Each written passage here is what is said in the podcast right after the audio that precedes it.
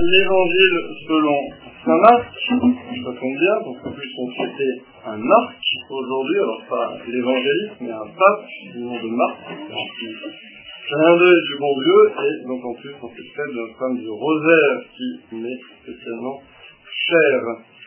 Alors, on pourrait se dire, voilà, cette euh, fin d'évangile selon saint Marc n'est pas forcément passionnante passionnante, parce qu'elle n'est pas de la main de l'évangéliste, euh, elle n'est pas dans tous les manuscrits, donc on pourrait se dire, y a-t-il vraiment un intérêt à méditer, à passer une soirée sur ce petit bout, ce petit appendice d'évangile? Eh bien, la réponse est oui, donc ne regrettez pas d'être sorti ce soir et d'avoir bravé la nuit et le froid, nous verrons que cette, cette fin d'évangile de Saint Marc, donc euh, je, redis hein, pour ceux qui n'étaient pas là la dernière fois, ce n'est pas de Saint Marc. Euh, l'évangile de Saint Marc s'arrête sans doute à la mention des femmes qui euh, sont au tombeau, qui voient l'ange sous les traits d'un jeune homme, qui leur annonce que le Christ est ressuscité.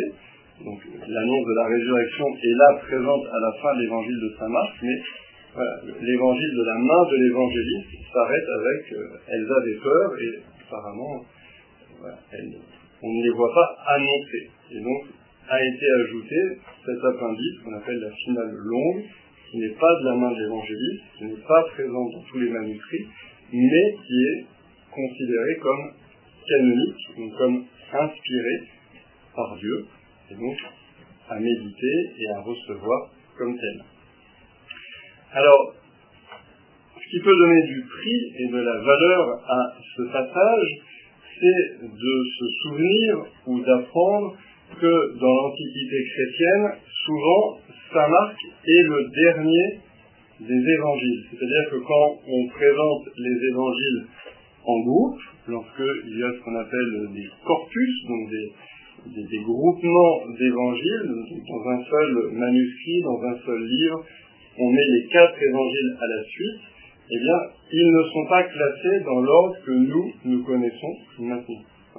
Ils sont classés dans un ordre différent. Matthieu, Jean, Luc, Marc.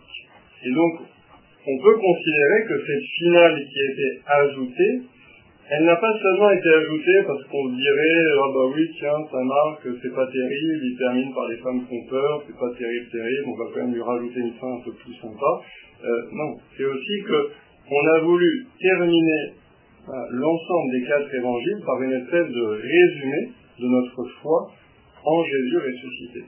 Et donc on a voulu joindre à la fin de l'évangile une espèce de, de, de petit résumé catéchétique qui rappelle ainsi aux chrétiens les grandes apparitions de Jésus ressuscité, l'attitude des disciples, attitude de foi ou d'incrédulité par rapport à cette résurrection, et comment eh bien, chaque chrétien finalement a aussi à se positionner par rapport à cette annonce de Jésus ressuscité. Et on va voir que la question de la foi et son pendant, qui est la question de l'incrédulité, sont finalement au cœur de ce dernier petit passage.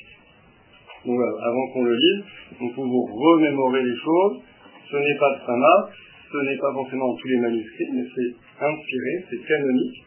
Et euh, son prix, sa valeur vient sans doute du fait que ça termine même les quatre évangiles comme un résumé de notre foi en Jésus ressuscité. Donc je lis le passage. Ressuscité le matin, le premier jour de la semaine, Jésus apparut d'abord à Marie-Madeleine de laquelle il avait expulsé sept démons.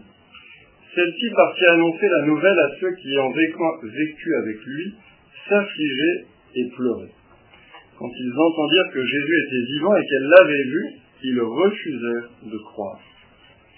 Après cela, il se manifesta sous un autre aspect à deux d'entre eux, qui étaient en chemin pour aller à la campagne. Ceux-ci revinrent l'annoncer aux autres, qui ne les crurent pas non plus. Enfin, il se manifesta aux onze eux-mêmes pendant qu'ils étaient à table. Il leur reprocha leur manque de foi et la dureté de leur cœur, parce qu'ils n'avaient pas cru ceux qu'il avait contemplés ressuscités. Puis il leur dit, Allez dans le monde entier, proclamez l'évangile à toute la création. Celui qui croira et sera baptisé sera sauvé, celui qui refusera de croire sera condamné.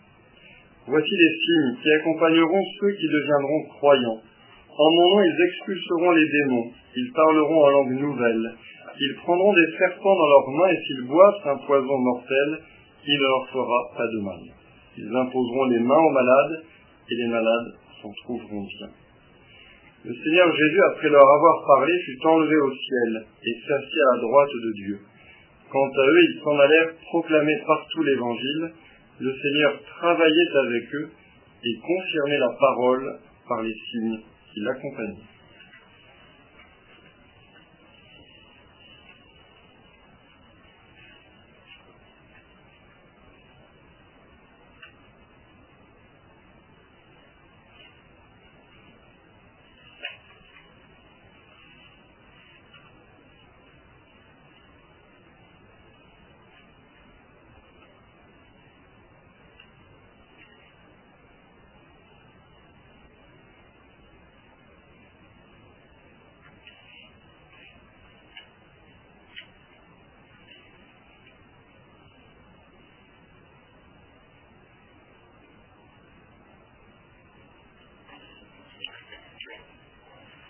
Comme je le disais, euh, les deux aspects importants à retenir de euh, ce dernier petit passage, c'est à la fois le résumé de notre foi et la question plus personnelle de comment je me situe, comment je me positionne par rapport à Jésus ressuscité. Alors, tout d'abord, l'aspect résumé de notre foi, je pense qu'il est perceptible au fait que ce passage, il est moins vivant que les récits précédents. Les récits précédents, on voit les femmes qui, vont, qui viennent, qui s'interrogent. Il y a un côté beaucoup plus incarné et beaucoup de récits de Jésus ressuscité. On peut penser à Jésus au bord du lac du Tibérias, qu'il interpelle les apôtres, ont ce caractère très vivant. Ce sont vraiment des récits, des narrations. Là, on est plus dans une profession de foi. Et il y a même un passage quand on dit euh, le Seigneur Jésus, après leur avoir parlé, fut enlevé au ciel et s'assit à droite de Dieu, dans lequel on peut même entendre déjà un petit peu le je crois en Dieu, dans lequel on peut entendre déjà notre credo. Donc c'est voilà, un résumé un peu moins vivant, mais voilà, que les chrétiens pouvaient s'approprier, garder précieusement, comme un condensé de la foi. Alors ce résumé, c'est un peu un, un patchwork, c'est un petit peu un composite de différents passages de l'évangile, des autres évangiles. Par exemple, Jésus apparut d'abord à Marie-Madeleine, ressuscité le matin, le premier jour de la semaine. De quel évangile ça vient Non. Mmh. Mauvaise réponse. C'est Jean. Voilà, donc ce, ce, premier verset, ressuscité le matin, le premier jour de la semaine, Jésus apparut d'abord à Marie-Madeleine, il nous vient directement d'un épisode de l'évangile selon Saint Jean. Après cela, il se manifesta sous un autre aspect à deux d'entre eux qui étaient en chemin pour aller à la campagne. Emmaüs. Donc ça, c'est l'évangile de... Hum,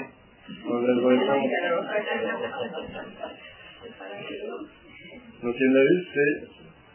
Hum, mauvaise réponse. Saint-Luc.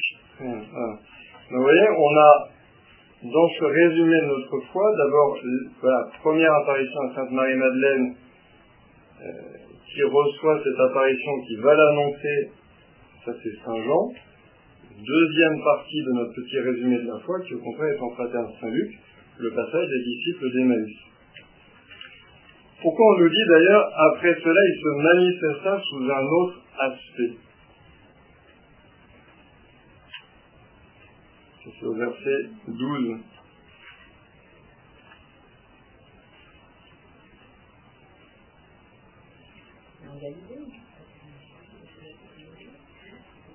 Sous quel aspect il se manifeste à Sainte Marie-Madeleine Jardinier. Exactement.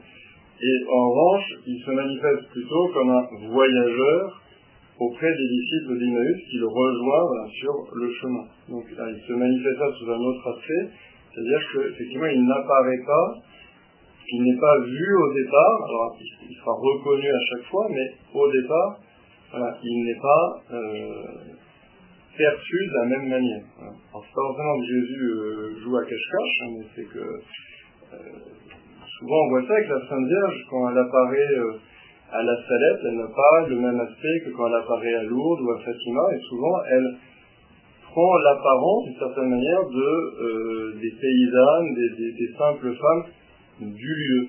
Et donc finalement Jésus d'une certaine manière lui aussi apparaît euh, dans un premier temps sous l'apparence qui est la plus convenable en quelque sorte. Dans le jardin sous l'apparence d'un jardinier et euh, sur le chemin sous l'apparence d'un voyageur.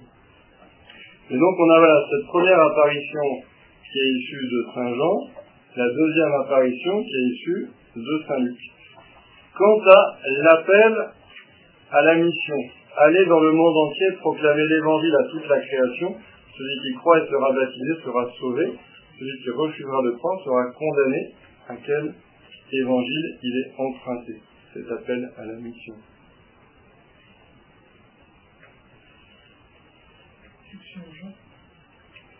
Mmh, mauvaise réponse. Saint Mathieu. Ah. Donc finalement, dans ce résumé qui clôt la série des quatre évangiles et qui vient résumer notre foi sur le point le plus important de la foi, c'est la résurrection. On a un emprunt à Saint Jean, avec l'apparition en premier à Sainte Marie-Madeleine, un deuxième emprunt à Saint Luc, avec les disciples d'Emmaüs, et un troisième emprunt à Saint Matthieu, avec l'envoi en mission dans le monde entier. Comme si ce mystérieux auteur, qu'on ne connaîtra jamais, de cette fin de l'évangile, donc qui n'est pas Saint Marc, avait voulu, en quelque sorte, reprendre des passages fondamentaux des trois autres évangiles pour faire cette finale de l'évangile selon saint Marc. Alors, après, comme je vous le disais, euh, la grande question en fait de ce passage, c'est la question de la foi et de l'incrédulité. Parce que euh, pour une fin d'évangile qui est censée se terminer précisément par le résumé de notre foi, eh ben, euh, on ne croit pas beaucoup quand même, parce que verset 11, ils refusèrent de croire, verset 13, ils ne les crurent pas non plus, verset 14, il leur reprocha leur manque de foi et la dureté de leur cœur, et verset 16, celui qui refusera de croire sera condamné. Donc c'est quand même pas euh, le grand triomphe. Et d'ailleurs, ça donne du poids à l'historicité de l'évangile. Parce que si les évangiles n'étaient que des récits inventés, bah, l'évangile de Saint Marc, ne se terminerait pas par euh, les femmes ont peur et apparemment elles disent rien, ça se terminerait plutôt euh, dans la culture juive par des hommes plutôt que par des femmes, qui, euh, dont témoignage n'a pas la même valeur hein, dans la civilisation sémite notamment par des hommes triomphants qui vont euh, voilà, annoncer l'évangile et tout se passe bien. Et de même, cette finale longue de Saint-Marc, on mettrait euh, euh, de côté toute cette incrédulité. Je dirais, voilà, cette mention de l'incrédulité, elle donne aussi un poids historique, finalement, à notre évangile. Mais elle est là euh, pour nous interpeller, en fait. Parce que le verset le plus important de tout le passage, c'est le verset 16 en fait. Celui qui croira et sera baptisé sera sauvé, celui qui refusera de croire sera condamné. C'est-à-dire que, en même temps qu'on nous donne le résumé de notre foi, Jésus ressuscité, on nous invite à nous positionner. Et les apôtres euh, n'enseignent pas une idéologie, qui développe pas une démonstration mathématique, il porte un témoignage. Et par rapport à ce témoignage, eh bien, chacun doit se positionner. Comme eux-mêmes ont eu à se positionner par rapport au témoignage des disciples d'Emmaüs et de Sainte Marie-Madeleine. Après, ce qui est très encourageant pour nous, c'est que quand même, ils sont complètement crachés sur l'accueil, et pourtant, c'est à eux que Jésus dit, allez dans le monde entier. Ça, c'est très très beau aussi, parce que finalement, ils refusent de croire une fois, ils refusent de croire deux fois, Jésus pointe leur dureté de cœur, mais pour autant, c'est à eux qu'il confie cette mission. Un peu comme au bord du lac de Tibériade, c'est à Saint-Pierre qu'il donne mission d'être le pasteur de son église, alors que c'est lui qui a revenu trois fois. Donc c'est aussi quelque chose qui doit beaucoup nous encourager, parfois on se rend compte qu'on a passé une journée un peu euh, à côté de la plaque, à ne pas du tout être dans la confiance, à ne pas du tout être dans la foi, bah, tout ne s'arrête pas là. Et au contraire, si on a bah, la simplicité d'aller vers le Seigneur, bah, il nous redit hein, qu'il nous fait confiance, lui. nous, nous pas fait confiance, et qu'il nous confie cette mission d'être ses témoins.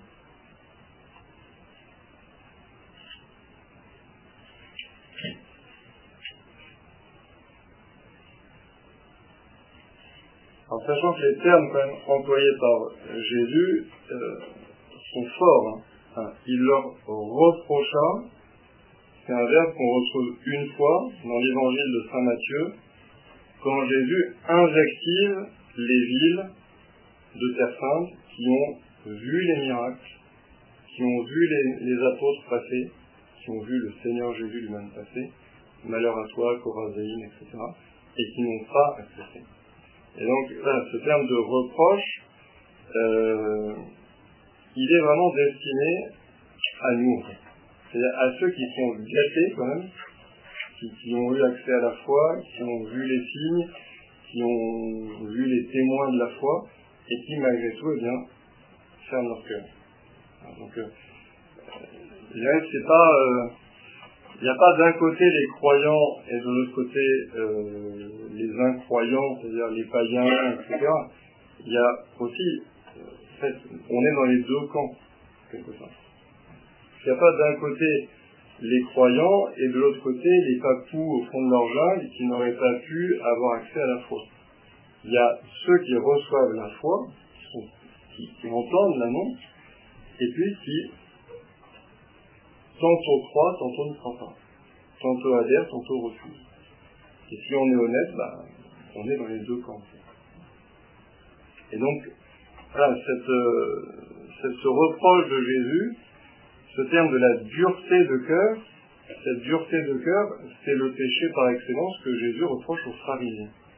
C'est-à-dire pas à des gens qui n'ont pas la foi, pas à des gens qui n'ont jamais entendu parler de Jésus ou de la Bible ou de Moïse ou de David, à des gens qui ont tout pour croire et qui malgré tout, eh bien, ferment leur cœur. Donc c'est pour ça que ce passage, euh, il nous aide vraiment profondément adressé. Pour, euh, en quelque sorte, on, on reconnaisse qu'effectivement, il y a des domaines de notre vie où on ne fait pas rentrer la lumière de Dieu. Il y a des domaines de notre vie qu'on ne met pas sous le signe de la confiance, qu'on veut garder pour soi, que, ou alors dans lequel on se désespère, on se décourage. Et donc, ah, c'est cette idée, avant même déjà de partir en mission, moi, comment je suis par rapport à la lumière de Jésus ressuscité? Est-ce que vraiment elle rayonne dans toute ma vie ou est-ce qu'il y a des domaines où je refuse, des domaines où je ferme mon cœur, des domaines où, comme dit Jésus, je suis dur de cœur? Et si quelqu'un répond, ben, non, non, moi je, laisse tout mon cœur dans la lumière de Jésus, ben, je, je, je mènerai au pape François pour qu'il le canonise de son vivant, parce que, bon, un César Benoît, euh, faut le couper au montage, à l'enregistrement. Euh, parce qu'évidemment, voilà, il n'y a que les saints, et même les saints euh, gardent même des zones où la lumière de Dieu n'est pas plénière. Et que la Sainte Vierge, qui a un cœur parfaitement ouvert et parfaitement souple sous la main de Dieu. Mais c'est pas parce que euh, on n'est pas des saints il ne faut pas se dire, après avoir lu ça, demain matin, quand vous serez au raison, tout ça, vous serez au raison demain, pas seulement ce soir, euh, voilà, qu'est-ce qu'il y a dans ma vie à éclairer encore? Dans quel domaine je ne fais pas confiance à Dieu? Dans quel domaine je refuse de lui faire confiance? Comme les apôtres l'ont fait.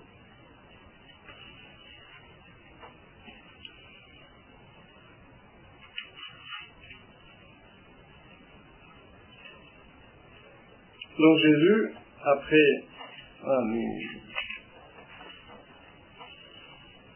nous avoir invités à la foi, nous invite donc à la mission.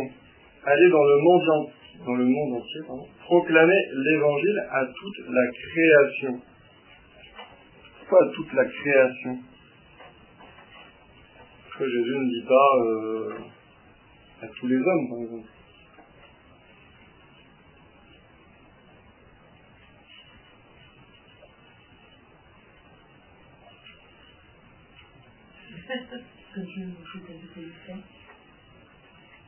Voyez C'est là, voilà, c'est-à-dire, il faut jamais l'évangile à chacun. Il n'y avait pas beaucoup de têtes. Ça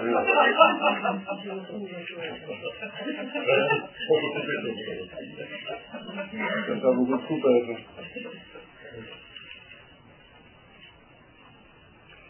Ah, parce que, euh, ça c'est quand même voilà, une idée euh, forte hein, de, notre temps, c'est parce que aussi toute la création, donc la, nature créée par Dieu, est d'une certaine manière solidaire de l'œuvre du salut.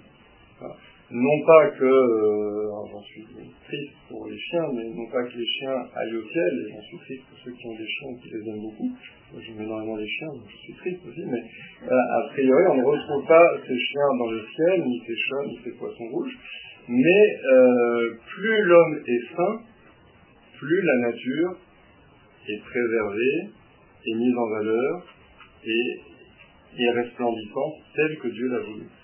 Donc il y a une, euh, il y a une, solidarité de toute la création euh, avec nous. Parce que plus l'homme est saint, plus il est droit, plus il est juste, et moins il gaspille, moins il détruit, moins il a servi. Donc il y a cette solidarité qui est dite d'une certaine manière dans phrase du. Les pères de l'Église nous disent aussi que Jésus dit ça parce que l'homme est en quelque sorte le résumé de toute la création. Celles qui l'immense chance d'avoir des enfants qui n'ont comme catéchistes auront la joie de traiter ça euh, dans la fiche d'exercice euh, pour mercredi prochain, à savoir que effectivement il y a dans l'homme, l'homme est à la croisée L'homme est un horizon entre la création matérielle et la création spirituelle. Par son corps, il est solidaire de la création matérielle, il existe comme les minéraux, il vit comme les végétaux, il sent comme les animaux, et par son âme, il est solidaire de la création invisible, donc des anges notamment, puisqu'il pense et aime comme les anges. Et donc, quand on dit toute la création, eh bien, les pères d'Église nous disent, bah oui, parce que l'homme, finalement, est le résumé de toute la création. Et puis, de manière un peu jolie, on peut se souvenir aussi des saints qui prêchaient aux animaux.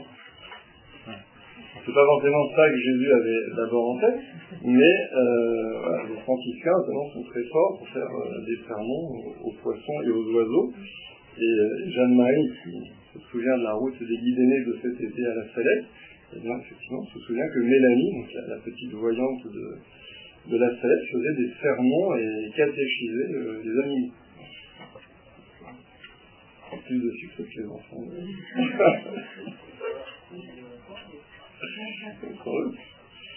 Donc voilà, proclamer l'évangile à toute la création, c'est à la fois cette place de l'homme si particulière comme horizon entre la création visible et la création invisible, comme charnière, c'est la, solidarité qu'on a avec toute la création, avec toute la nature. Et puis voilà, de manière un peu, poétique, ces saints qui, étaient tellement heureux en fait d'annoncer l'évangile, ils débordaient tellement du bon Dieu que ça ça leur suffisait pas de l'annoncer juste aux hommes et que bah, quand ils avaient des poissons sous, la main, bah, ils voulaient aussi en parler aux poissons. c'est ça qui c'est pas juste c'est surtout que sont tellement pénétrés par le bon Dieu, hein, comme quand on aime quelqu'un dont on parle tout le temps, bah, bah, eux ils aimaient tellement le bon Dieu qu'ils en parlaient tout le temps. Ça va?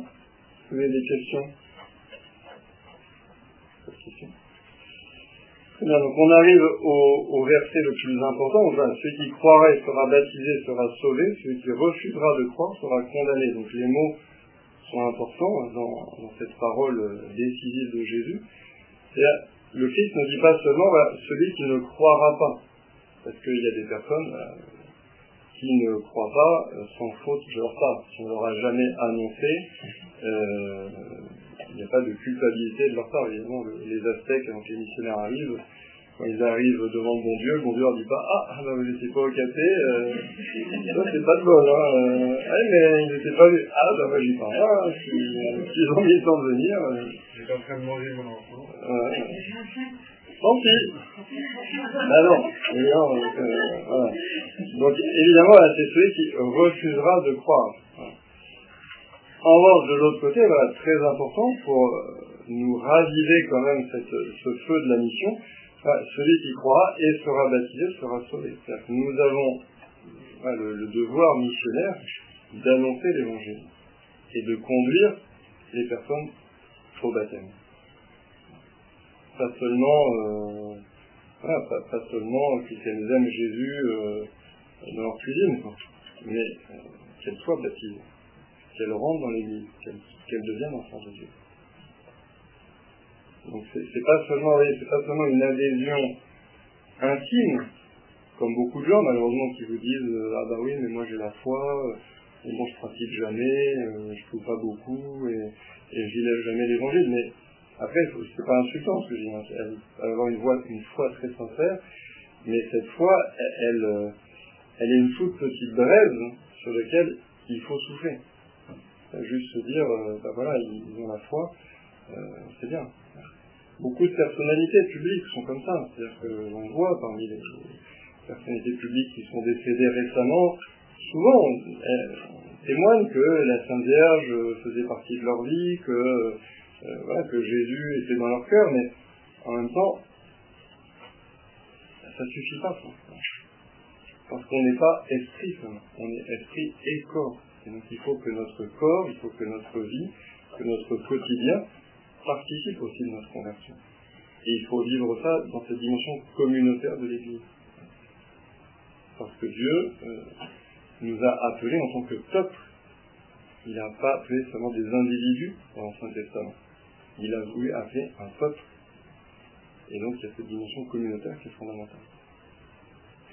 Donc voilà, c'est très important. Si on a des cousins, si on a des voisins euh, qui nous disent qu'ils croient en Dieu, bah, Alléluia, Déo c'est magnifique déjà, mais de leur faire petit à petit comprendre que le bon Dieu les appelle à plus. vous allez me dire, ah c'est tellement compliqué, on a tellement de mal à garder la foi, et puis tellement difficile, et puis avec les, abus sexuels, etc., comment on va les amener à l'église. En fait, euh, c'est en donnant qu'on reçoit, et donc c'est en étant audacieux que, en fait, on grandit soi-même dans la foi. Et s'interdire de, dire, bah, en fait, c'est non seulement priver la personne en face du plus beau des cadeaux, mais en plus, c'est soi-même un peu fatigué. Donc, voilà. ayons, ayons cette audace, comme Jésus nous dit ainsi. Jésus nous donne ensuite les signes, et c'est important, Jésus ne dit pas voici les signes qui accompagneront ceux qui annonceront la parole, on aurait pu s'attendre à ça, les, signes euh, qui viendront euh, appuyer la, parole des, missionnaires, comme ça ils, poseront ces signes et les gens seront touchés par ces signes. Non, Jésus dit, voici les signes qui accompagneront ceux qui deviendront croyants. C'est-à-dire que ces signes-là, ils sont d'abord une espèce de, cadeau que Dieu nous fait, qui accompagne notre foi. évidemment, si on prend des serpents dans nos mains, si on expulse des démons, si on impose des malades et les malades sont guéris, bien entendu que ceux qui sont autour de nous euh, seront sans doute interpellés. C'est vrai qu'on voit dans la vie des saints euh, que souvent bah, les saints font ces signes-là.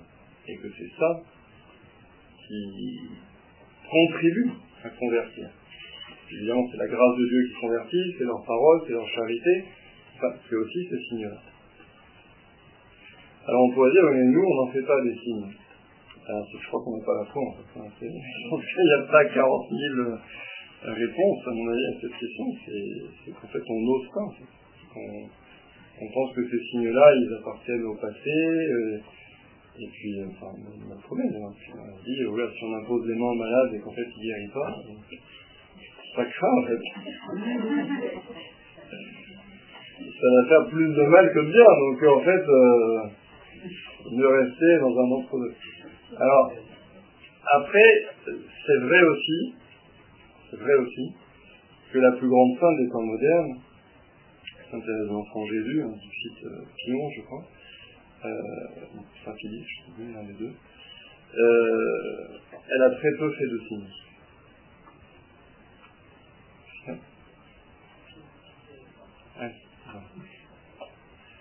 L'anecdote peut-être à... Et c'est vrai que voilà, Sainte Thérèse d'Enfant Jésus, qui est un petit peu la sainte qui, qui est l'étoile du XXe siècle et du XXIe siècle, elle a très peu fait de signes. Elle a très peu fait de miracles. En a même quasiment pas fait d'ailleurs. Euh, à part la Vierge qui lui a souri quand euh, elle était malade, euh, il y a très peu de manifestations extraordinaires dans sa vie. Alors, quelque chose, mais qui est pas un signe sensible. C'est-à-dire que c'est pas une guérison. C'est, bien sûr qu'elle a fait des conversions, qu'elle a sans doute aidé aussi ses frères prêtres, à, les séminaristes à garder les fruits spirituels euh, qu'elle a portés sont innombrables. Mais en termes de, guérison ou de signes un petit peu euh, extraordinaires, euh, palpables, il y a très peu de choses. C'est-à-dire qu'elle elle ne lévite pas, voilà, elle ne multiplie pas les pains au Carmel, elle ne, elle ne, elle ne guérit pas par et donc euh, elle n'a pas de don de bilocation comme euh, Pio, elle ne lit pas spécialement dans les cœurs comme euh, Saint Jean-Marie Vianney. Donc on peut aussi se dire que peut-être Sainte Thérèse d'Enfant Jésus, par sa vie, annonce une époque où peut-être nous sommes appelés à convertir par d'autres moyens que les signes, et comme Sainte Thérèse d'Enfant Jésus, par le témoignage de sa charité, par l'annonce de la miséricorde, plus que par les signes. Après, voilà, faut pas l'absolutiser, je pense. Parce que malgré tout, contre Sainte Thérèse d'Enfant Jésus, dans le camp d'en face, euh, il y a quand même quasiment tous les saints de l'histoire de l'Église qui, eux, ont posé des signes. Donc, voilà. Peut-être ça, ça peut nous inviter en nous disant, ben voilà, peut-être soyons missionnaires d'abord par notre charité, mais en même temps, ça ne veut pas dire qu'il faut renoncer d'emblée à la possibilité de poser des signes. Et je pense que plus on a la foi, plus on croit à la possibilité d'être gratifié par Dieu euh, de ses charismes, plus on pourra les manifester. Surtout, les musulmans, par exemple, sont très sensibles aux choses charismatiques. Les musulmans sont très peu convertis par un échange intellectuel si vous leur parlez du Coran, des absurdités ou des incohérences du Coran, c'est-à-dire absurdité dès la première phrase. Euh, pas, pas très bien, mais, ils sont très peu convertis par ça. Euh, les musulmans sont beaucoup plus convertis, bah, un, par la vie de foi, déjà, des chrétiens, qui nous reprochent beaucoup de ne pas avoir une vraie vie de foi, et souvent ils sont convertis par des songes. Enfin, très souvent. Euh, euh, que les songes dans la vie de, musulmans les amènent à la foi chrétienne. Ils voient Jésus en songe. C'est pas juste un rêve. Et, et, donc ça, ça fait partie même de ces manifestations euh, charismatiques extraordinaires que Dieu donne parce qu'elles sont adaptées à nous.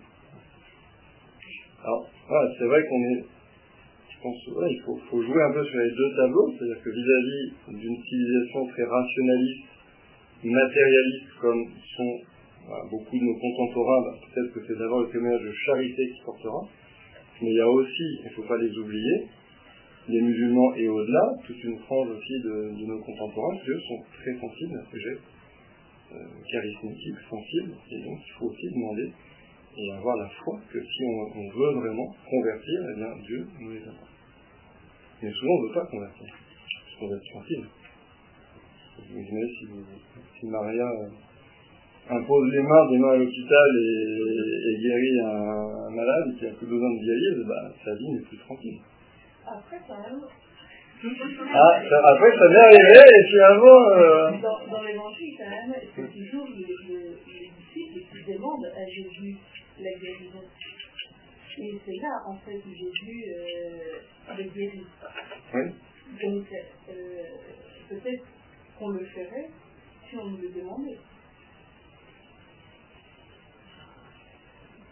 Si quelqu'un à l'hôpital vous disait imposer les mains et... Il faut qu'il y ait aussi la foi euh, de la partie euh, Ah oui, à- ça, en pas face, sûr. en fait. Parce que sinon, euh, c'est- nous on guérit au nom de Jésus et les gens sont guéris au nom de Jésus en fait. Parce que sinon ça n'a pas de. Persuadé que tous ceux qui sont guéris aient déjà une foi explicite euh, en, en Jésus. Oui, euh, bah, en fait le miracle euh, grâce auquel euh, il y a le procès de béatification, c'est toujours des miracles. Enfin, les gens ils vont demander une intercession, Oui, ou oui. on a demandé l'intercession pour cette personne. Donc il y a quand même toujours la foi d'une personne qui, est.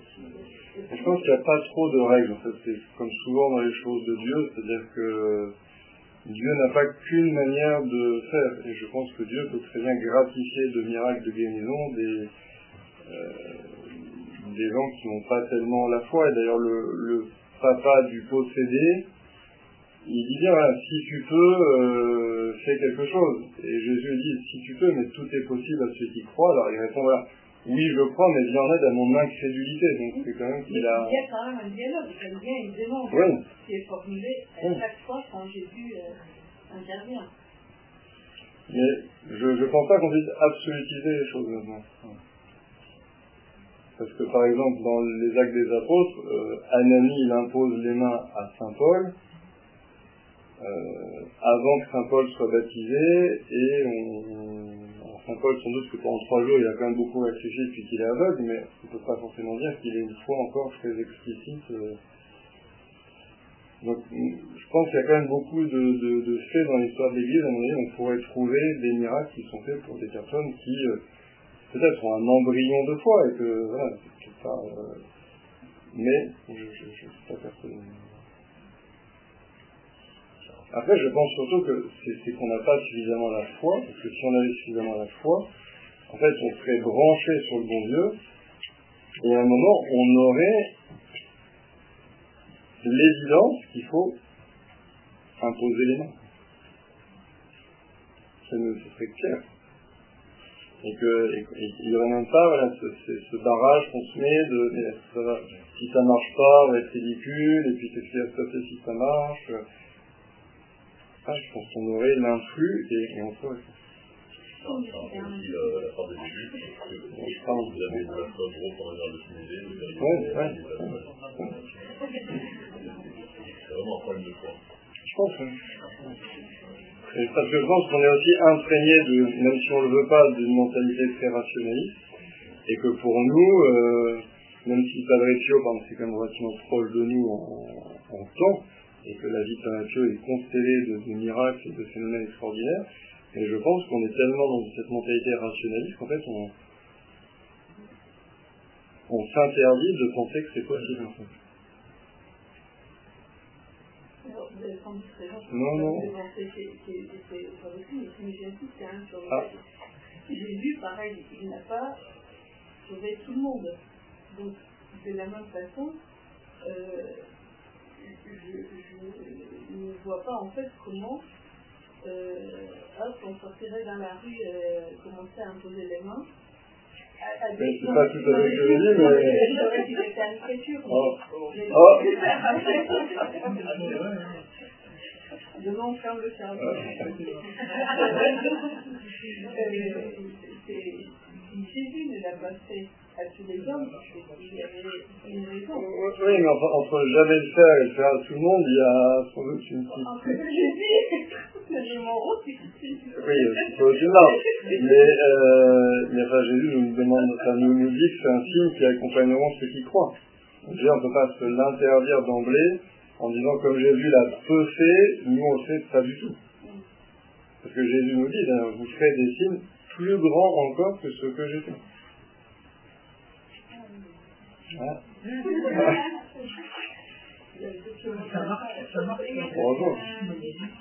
Ça c'est adressé Alors, c'est une bonne question. Euh, Saint Marc, traditionnellement, on dit qu'il a accompagné Saint Pierre en Italie, donc Saint Marc a commencé à être le disciple de Saint Paul. Après, ils se sont frités tous les deux, c'est très rassurant. Ça montre que ça arrive même au sein. Euh, puisque Saint Paul voulait aller évangéliser une région de, Turquie euh, euh, un peu glauque où il y avait pas mal de brigands et de, de fièvre, etc. Et Saint Marc, lui, ça ne sentait pas des masses. Il aurait plutôt voulu rester plutôt en tout ça. Donc Saint Marc et Saint Paul se sont, se sont frités. Et du coup, Saint Marc est reparti avec Saint Barnabé, je crois, qui est son cousin. Et ensuite, il a été donc le disciple de Saint Pierre. Et donc, on pense que cet évangile de Saint Marc, c'est en fait l'évangile que prêchait Saint Pierre. Donc, c'est que, la, que la prédication orale de Saint Pierre, donc ce que, Saint Pierre annonçait régulièrement lorsqu'il faisait des homélies, des catéchismes, etc., a été pris en note et résumé par écrit par Saint Marc qui explique d'ailleurs que Saint Marc souvent tape sur Saint Pierre. parce que Saint Pierre lui-même devait se taper dessus en, en, montrant toutes ses errances, toutes ses faiblesses, toutes ses limites, etc. Et quand même l'aspect sympathique, c'est que même Saint Paul et Saint Marc se sont réconciliés. Donc on pense que Saint Marc, pour terminer euh, donc a suivi Saint Pierre, donc sans doute jusqu'à Rome, et qu'il aurait aussi évangélisé l'Égypte.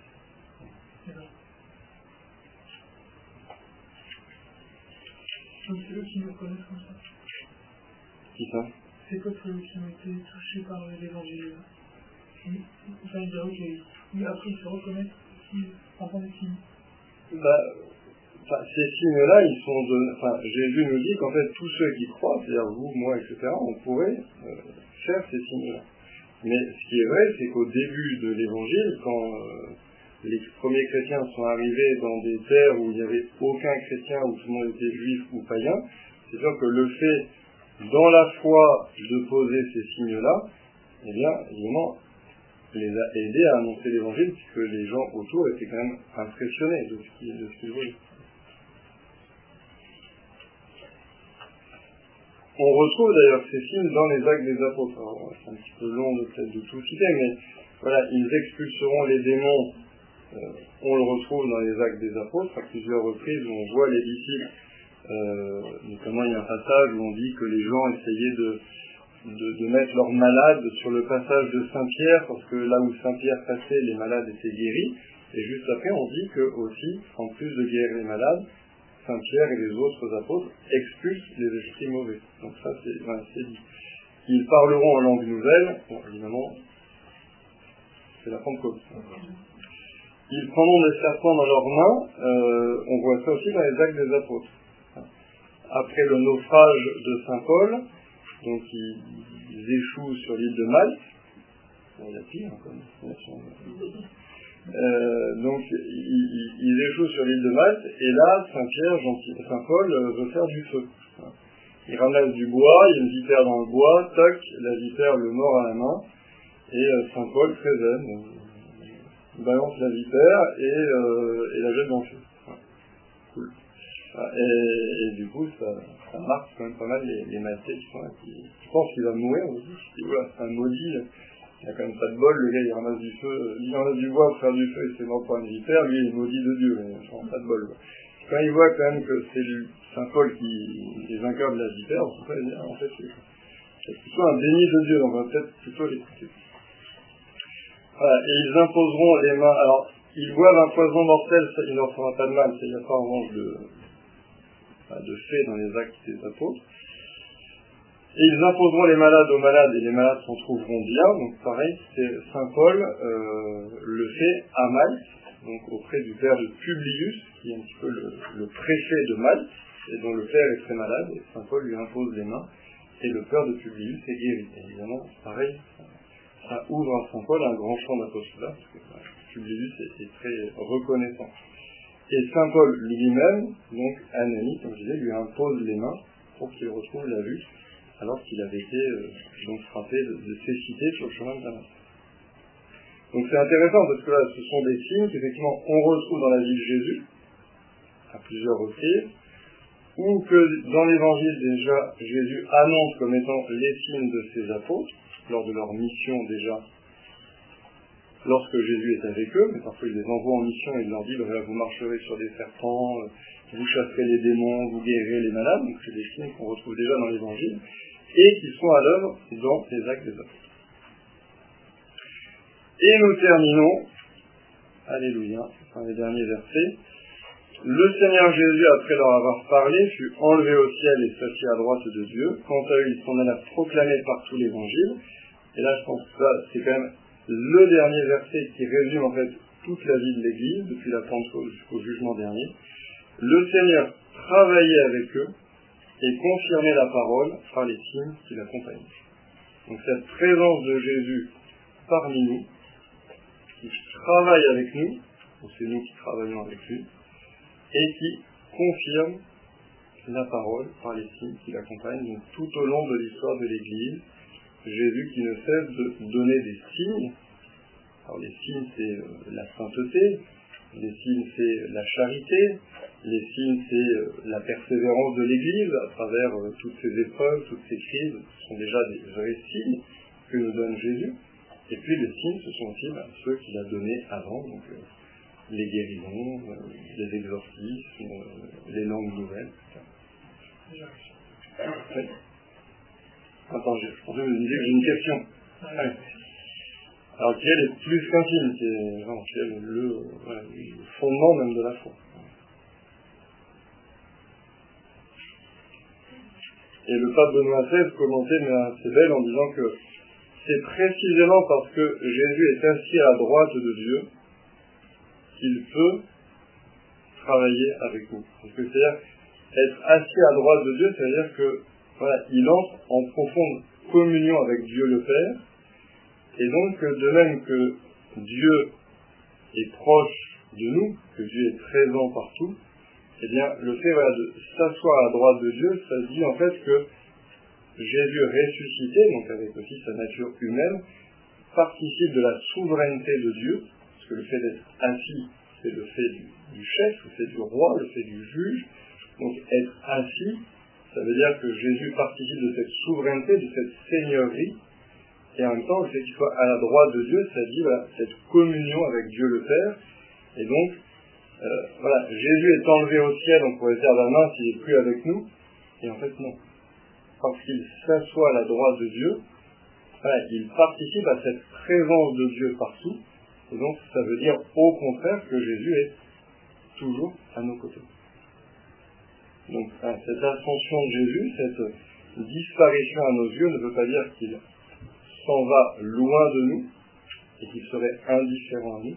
Au contraire, Saint Marc, enfin, l'auteur de la fin, nous dit il est enlevé, mais il s'assoit à droite de Dieu pour dire, au contraire, il participe de la souveraineté de Dieu, de la présence de Dieu. Et donc, euh, les, deux phrases sont faites profondément liées. Le Seigneur est assis à droite, le Seigneur travaille avec nous. Et les deux ne sont pas du tout contradictoires, au contraire. Et donc, c'est ça qui doit nous habiter, c'est cette présence de Jésus à nos côtés qui travaille avec nous. Nous avons cette audace d'annoncer la parole de Dieu, d'annoncer l'évangile, d'en témoigner, de vouloir faire de nos voisins, de nos cousins euh, des chrétiens, eh bien, il confirmera cette parole. Est-ce que vous avez des questions? J'aurais une question. Euh quelque chose que je ne sais pas. Euh, ressusciter le, le matin, le premier jour de la semaine, on parlerait, de, on parlerait de quel jour là, du coup euh... Du coup, le dimanche. Ah, ok. Enfin, qui chez les Juifs s'appelle pas le dimanche, mais, mais c'est l'équivalent du dimanche. C'est-à-dire le premier jour après le sabbat. Ah, ok. Puisque chez les Juifs, le sabbat, donc le repos, termine la semaine. Mmh. C'est un peu voilà, comme Dieu qui crée en six jours et qui se repose le septième. Donc le premier jour de la semaine, c'est le jour après le sabbat. Donc c'est pour nous le, le dimanche. Parce que le, sabbat c'est le samedi, hein. encore aujourd'hui chez les juifs, hein, le sabbat c'est du vendredi soir jusqu'au samedi soir. Donc le sabbat c'est le samedi, donc le premier jour de la semaine c'est le dimanche. Alors ce qui est pas mal aussi, c'est qu'en fait, on termine cet évangile de Saint-Marc avec la parole, et dans deux semaines, on commencera l'évangile de Saint Jean avec le verbe. Bien fait, quand même. Pas voulu, mais ça fonctionne bien. Et s'il vous plaît, la, la, la relation entre euh, les changements euh, de langue ou quelque chose comme ça, je ne sais plus, et la Pentecôte. Ah oui. Donc on dit, voilà, ils parleront en langue nouvelle. Voilà, voilà. Et effectivement, euh, ce signe que, que Jésus donne, eh bien, il a lieu tout spécialement à Pentecôte, puisque à la Pentecôte, les apôtres sortent de la pièce où ils s'étaient jusqu'alors claquemurés par peur des Juifs, et ils ont reçu l'Esprit Saint, donc ils ont la lumière pour comprendre, la force pour annoncer, ils sortent dans les rues de Jérusalem, sans crainte cette fois-ci, et il dit, voilà, celui que vous avez crucifié, eh bien nous, nous l'avons vu, il est ressuscité, nous vous l'annonçons. Les actes des apôtres qui racontent ça nous disent, et, et tous ceux qui étaient là, quelle que soit leur langue, les entendaient témoigner dans leur langue maternelle. Ah, voilà. Donc, les apôtres parlent dans des langues euh, qu'ils ne devraient pas normalement connaître. Par ce- voilà. Alors, soit qu'ils parlent tous, enfin, que les apôtres parlent en araméen et que les autres les comprennent euh, dans leur langue, voilà. soit qu'ils parlent vraiment euh, dans la langue des autres. Comprennent dans les langues. Alors, alors, soit les apôtres parlent dans leur propre langue maternelle et chacun les entend dans sa langue maternelle, soit que les apôtres parlent directement dans la langue maternelle de ceux qui sont autour d'eux. Il y a deux possibilités de, de. Voilà. En a. Non, vous avez ça de vous laisser très petit. Non, mais je pense à. Euh, non, ça ça vous fait penser à quelque chose d'autre. Euh, Baudelaire dit euh, le gossier du métal parle toutes les langues. Je ne sais pas le rapport avec le métal. Ça demandé à professeur de lettres Ou alors, qui parle d'informatique, je. Je pense pas, mais il fait forcément référence à ça. mais. Je. Je ne sais pas. Même s'il ne le voulait pas. Non, Moi, je pense qu'il le voulait pas. Bon. C'est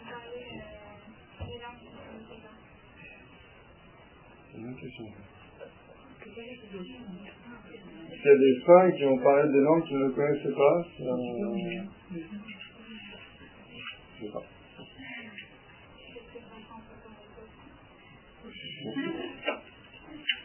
Ça me dit quelque chose, mais comme ça, je ne saurais pas retrouver quelque chose.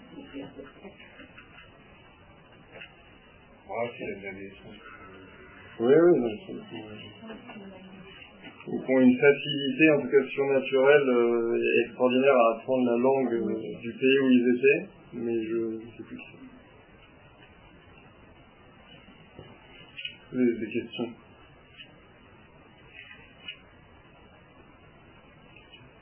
Alors, avant qu'on monte, je vais quand même vous donner les évangiles selon Saint Jean, dans la voiture, pour que vous puissiez comme ça lire pour la prochaine fois le début de la